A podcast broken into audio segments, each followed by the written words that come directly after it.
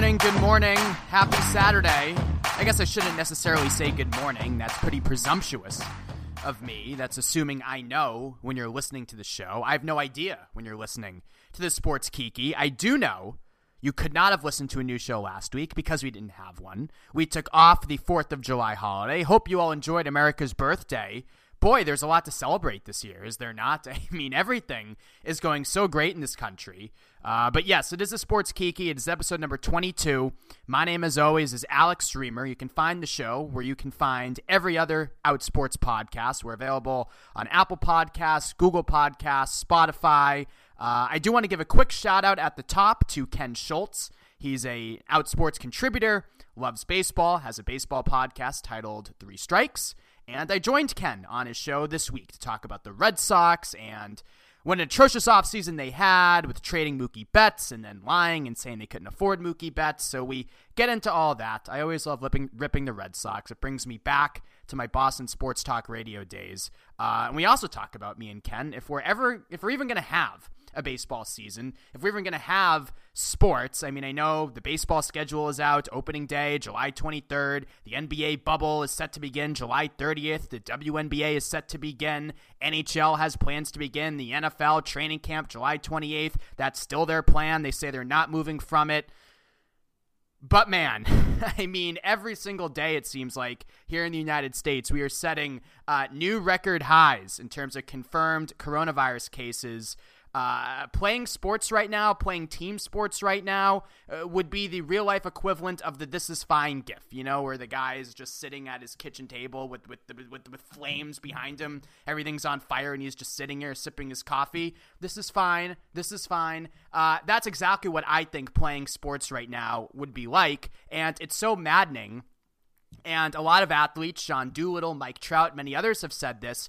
Uh, one of the main reasons why uh, sports remain in this tenuous situation and may not be able to start, get going, or keep going is because of our behavior not wearing masks, not listening to public health officials, uh, the pathetic and inept leadership from our federal government and state and local leaders as well. We have been failed by our leaders. Uh, the, the, ridiculous recalcitrance of so many of our fellow citizens has also failed us. And uh, it's terrible. It's terrible. But right now, I don't see how sports can, conti- can continue. I don't see how college football can happen this fall at all. Uh, Ohio State, North Carolina shut down voluntary practices this past week, and college athletes, as we know, are not paid. So I see no way. I mean, I call it, so few colleges have plans to bring back students to campus this fall full time.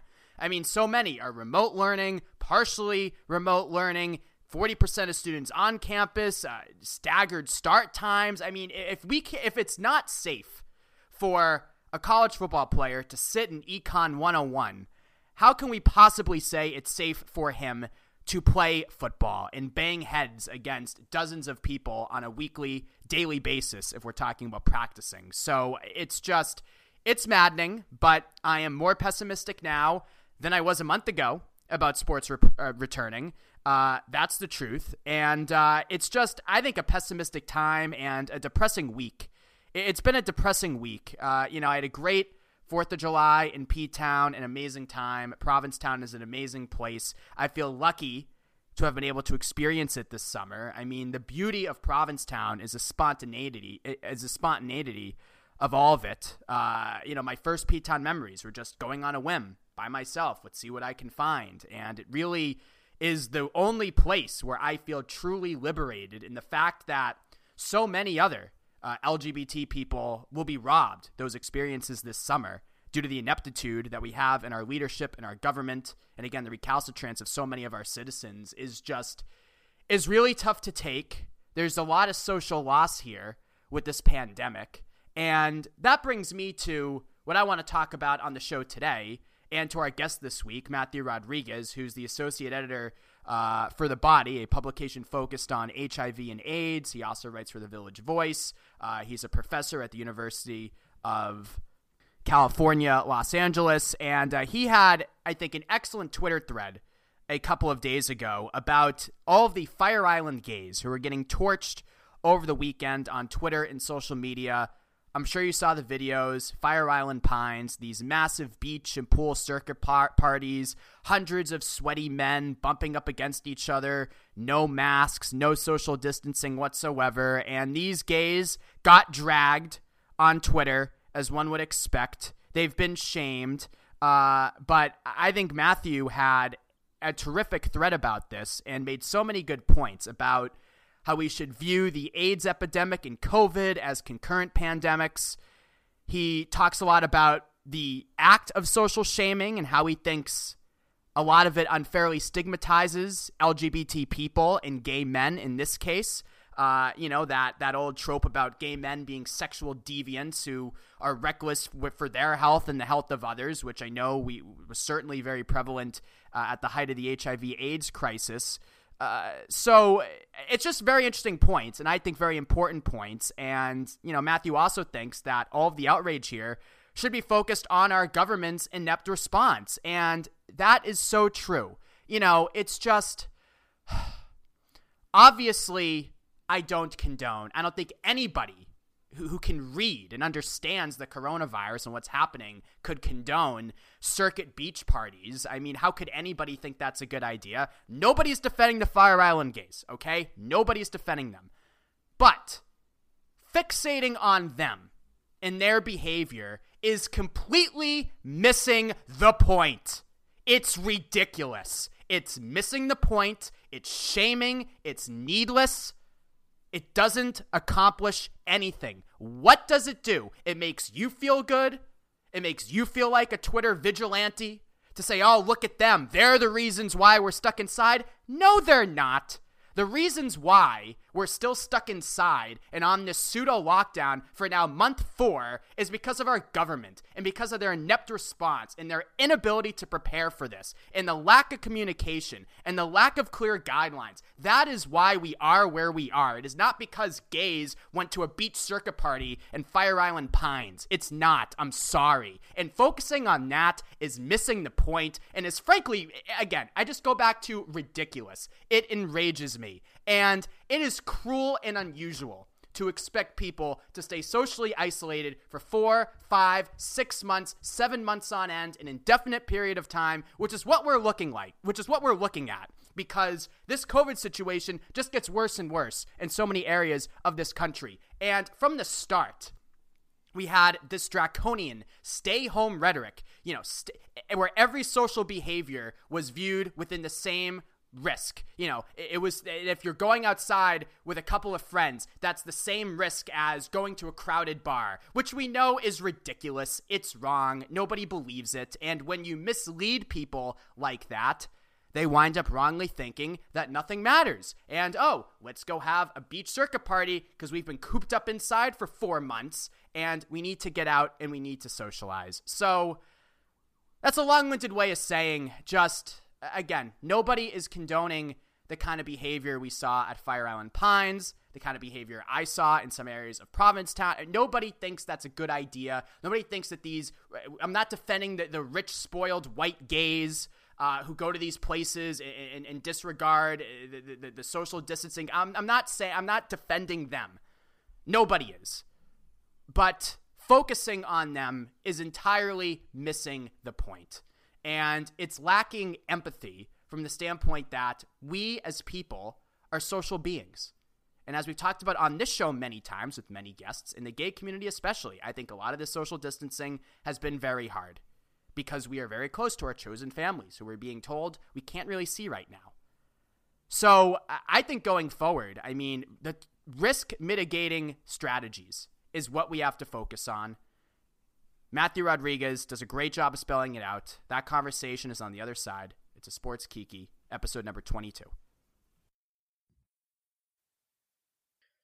And welcome back to the show. As promised, very excited for our uh, next guest here. Matthew Rodriguez is the associate editor at The Body. His work has also been featured in Mic, Out, Slate, uh, The Village Voice. He also teaches writing at the University of California in Los Angeles. Matthew, welcome to the show. How are you? I'm doing well, thank you. I'm glad to be here.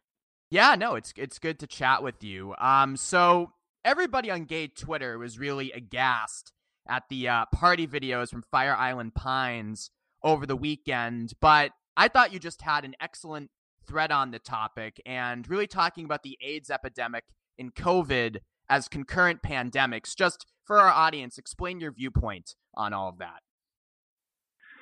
Well, so as you as you said when you introduced me, I'm the associate editor at the Body, and the Body is an HIV/AIDS news website. So that's kind of what. I talk about, you know, 24/7. And I'm also um, an AIDS activist who's been a member of ACT UP and who has done actions with ACT UP, and and part of some a lot of other groups that do AIDS activist work, um, and just thinking about what it means to be sick and have a body and and, and all these other things. Um, and so when I say that they're concurrent pandemics, I mean that, um, you know, the AIDS epidemic is not over, and there are a lot of people who feel like it, who talk about it like, oh, it happened in the 80s and or it happened in the 80s and early 90s, and now we're past it. Um, that's not the case. That's maybe the case for people of privilege and people who are in a certain socioeconomic status and, and people who are um, you know not white, not people of color. Um, right. But as we know, um, the AIDS epidemic, I mean, is still ravaging communities of color, specifically Black communities in the United States, and that all has to do with systemic racism and the different ways that uh, Black people in America are not given access to health, proper health care, um, and um, you know a lot of other systemic factors. So when I talk about the current the concurrent pandemics, you know what we're seeing is that the AIDS epidemic and the COVID pandemic are ongoing together, you know, globally. Mm-hmm. Um, we're still we're still fighting the AIDS epidemic, and we're still, you know, um, and we're obviously fighting the COVID pandemic.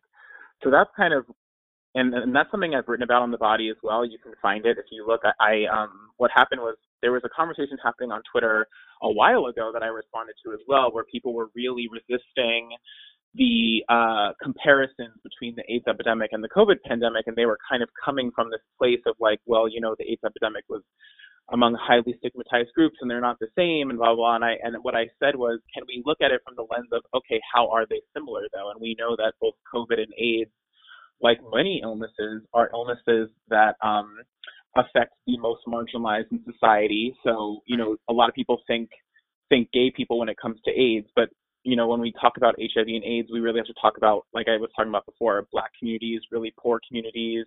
Mm-hmm. Um, and those are communities that are still, that still have really high rates of HIV. And those are where COVID is happening. I mean, one of the states that had one of the worst pandemics was Louisiana, which also happens to have one of the worst HIV epidemics in terms of how it's huh. being fought. So, um, wow. yeah, that's, that's basically what I was talking about with that part um, in terms of comparing them. And there's a lot of other ways that I do it too, in terms of you know um, bungled federal government responses right. to the epidemic, as we're seeing now with COVID.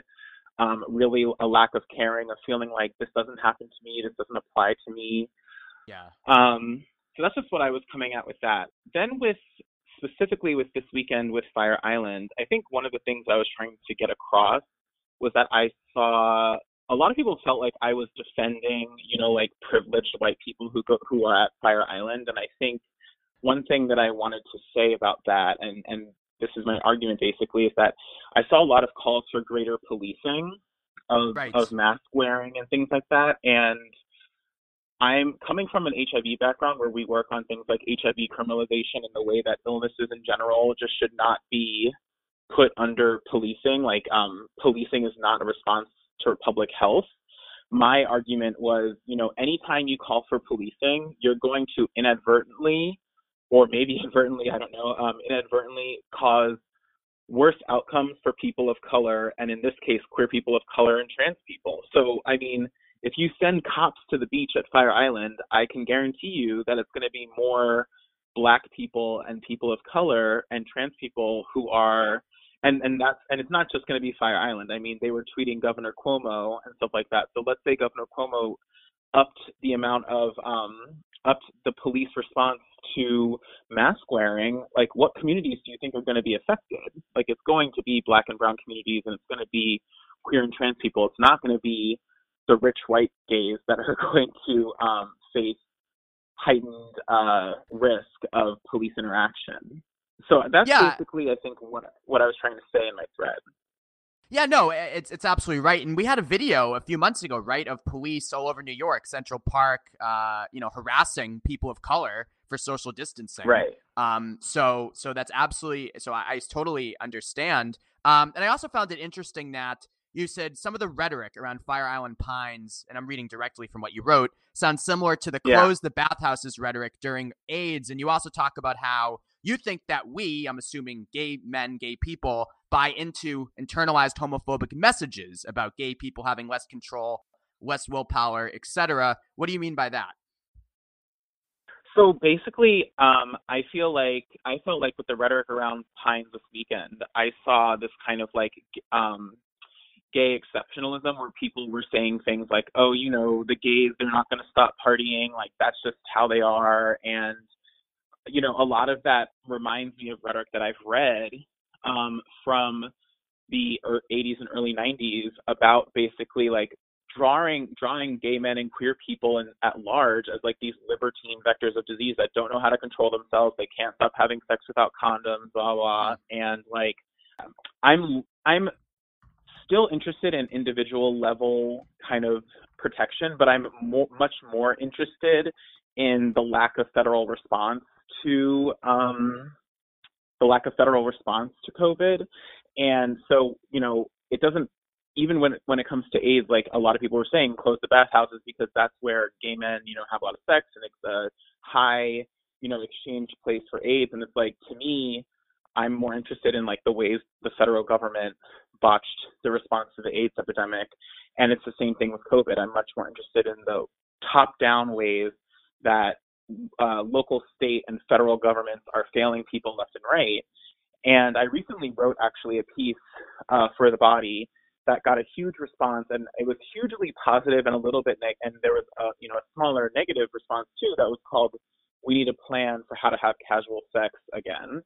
And the basis of the piece was um, I spoke to a Harvard Medical School professor, Associate Professor Julia Marcus, who she's wrote, great. Who has written.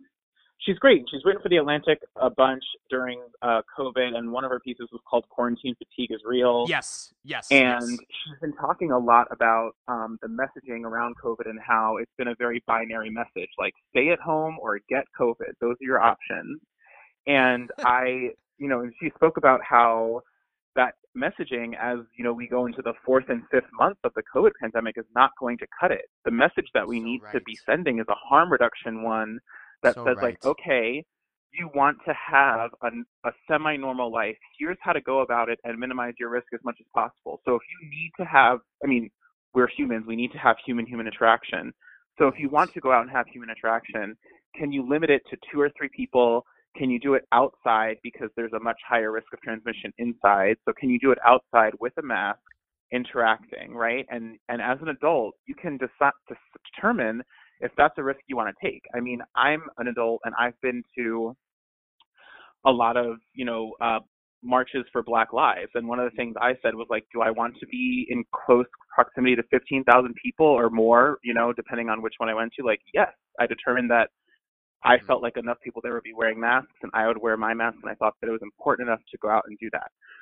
So everyone has to make that decision in their lives. Like, is this something that I want to go out and do? And what are the ways right. that I can minimize risk as much as possible? And that's the basis of harm reduction. And so Julia Marcus and I, in my piece, we were talking about basically, um, you know, there's a risk continuum for sexual activity as well. And on one end, on the low end, is staying at home and masturbating, and on the other end is let's say going going to like a group sex party that has a whole bunch of people right. at it. And everyone on the continuum deserves protection, the best protection possible from COVID. So if you want to go out and have a hookup with one person, you know, what does it mean to maybe like shower and hand sanitize before and after and make sure that their roommates are in their rooms and then you go right to their room and maybe you don't kiss you just have sex or something right. like that. And so how do we minimize as much as possible to all the way to the other end of okay if you really really really need to have a sex party there are still ways that we can talk about harm reduction for that too like limiting the number of guests and making sure that your space is well ventilated and you know you know having as the New York City Department of Health put out maybe using glory holes um, that's you know uh, they're coming back. look at risk. that. Yeah they're coming back. So basically, you know, um, I know it's a long-winded answer to your question, but basically saying that like I always push back against this idea of queer sexuality being stigmatized because I think that there is a way, I think that it's okay to be sexual and it's okay to be sexual and you can be sexual and lower your risk. Mm-hmm. Um, obviously, there were many p- pictures of people at Fire Island who were not wearing their masks and who were gathering together and like having parties and that's not something I condone and it's not something that I'm comfortable doing and it's not something that like is great for the overall pandemic but overall when I when I think about that I think about the all or nothing messaging that we've had and how this could easily be a response to like you know we stayed inside all summer and, and we just can't do it anymore. And I know that it's I haven't done that but I don't feel the need to go online and shame people because we just haven't had like there just hasn't been proper messaging about like okay we really understand you want to be social. Here are some safe ways to be social. I mean i think i know there's a lot of groups who have been calling on the new york city mayor to you know create to just shut down certain streets and make them like open air markets where people can kind of go out and be outside and be among people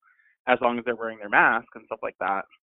But like you know there's steps that we could be taking to make sure that people still have social lives now that we're in the fourth or fifth month. And you know staying inside and being by yourself is really not going to cut it anymore and while i said i don't i would not go to fire island slash i've never been to fire island anyway. I don't even know.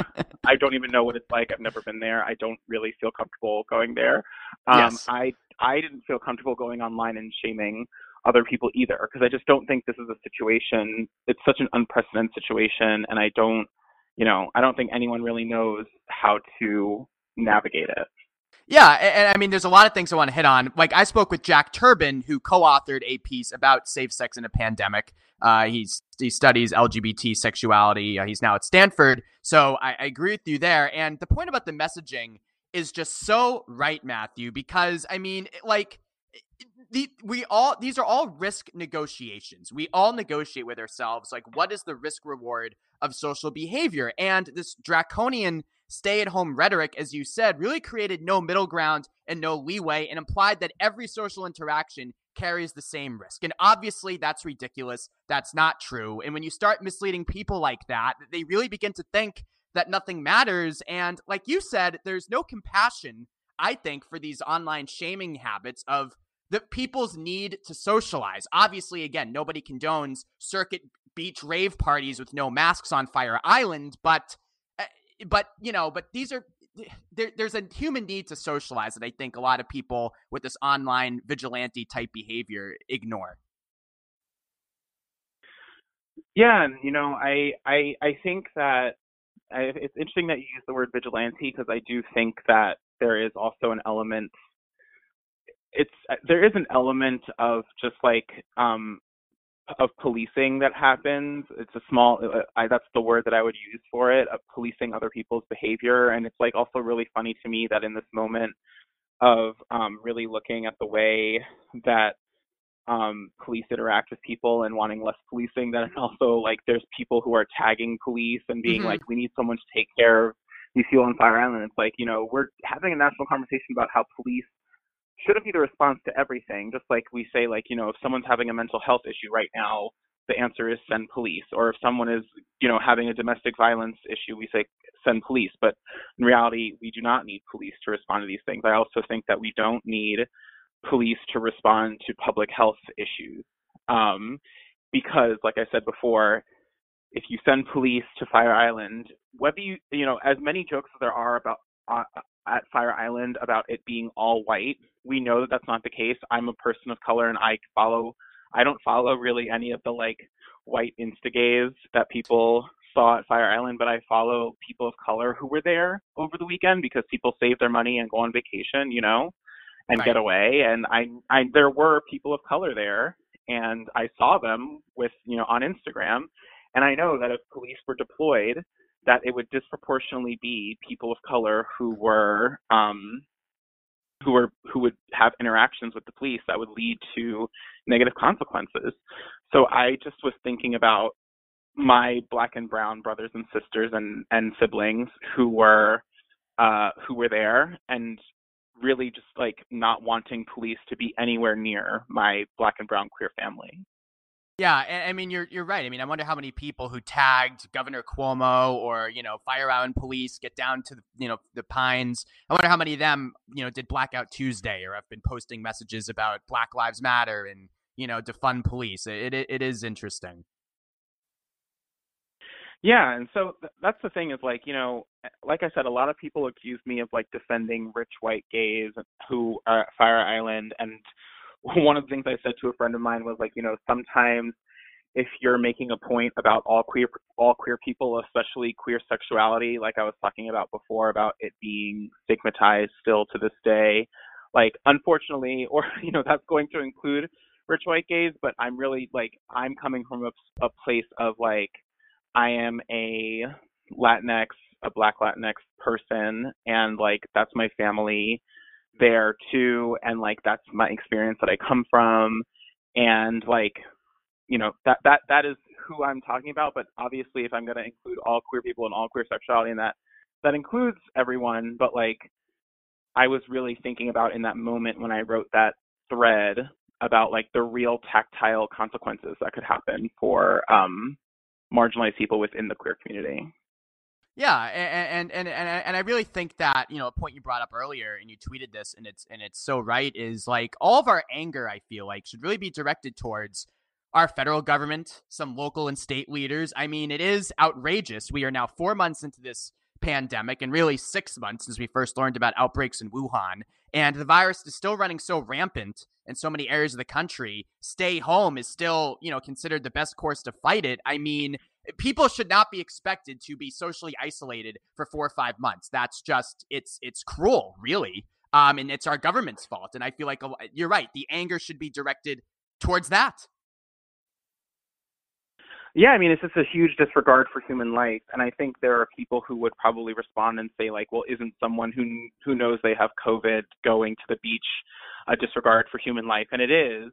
Yes, it is, and I don't want to minimize it, but I I think that you know one thing that my therapist and I talk about a lot is that and she said and she said this and always sticks with me is that like shame doesn't work on people but shame works on institutions and it's something yeah. that I believe in. Um, I think that you can shame institutions like the federal government, and you can shame institutions like the the mayor, and I mean the the you know the mayor represents obviously a whole local government and state government with Cuomo or whatever you can shame people in positions of power, you can shame institutions, but I think that when it comes to people, it requires a conversation. Like what would what would we say? How how do we have conversations about among us, among queer people, about like, you know, let's have a conversation about Fire Island because that's a queer destination. Like, you know, let's have a conversation about what it should look like. Like, you know, should there be a a campaign to like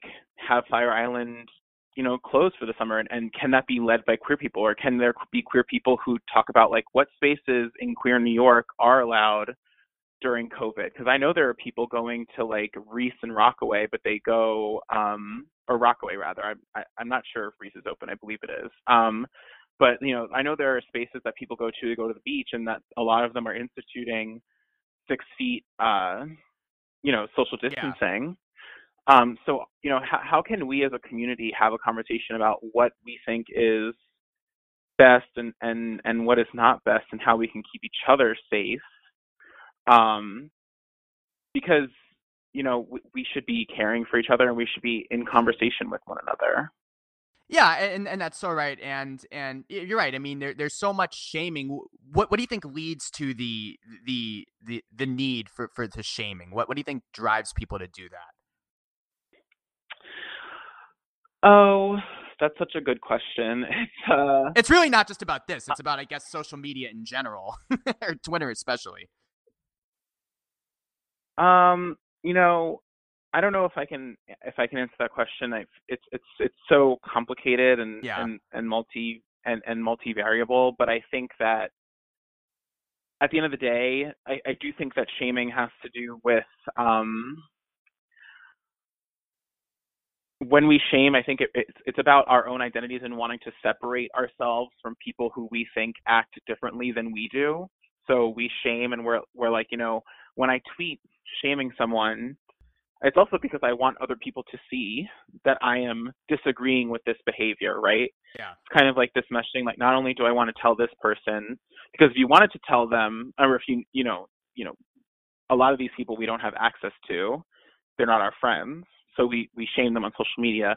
But it's also sending a message out, like I don't agree with this. I want people to know that I don't condone going to Fire Island, and I understand that. I think you know our social media is so much about telling people who we are through what we say and what we share and it's a form of like identity making so it's really so i exactly. think people shame to let others know that this is not what i'm about um but i think that it's always important that we um think about you know that the need for human compassion empathy because we all do bad stuff and there's right. going to be a time where we do something bad and we need someone to listen to us and to understand us.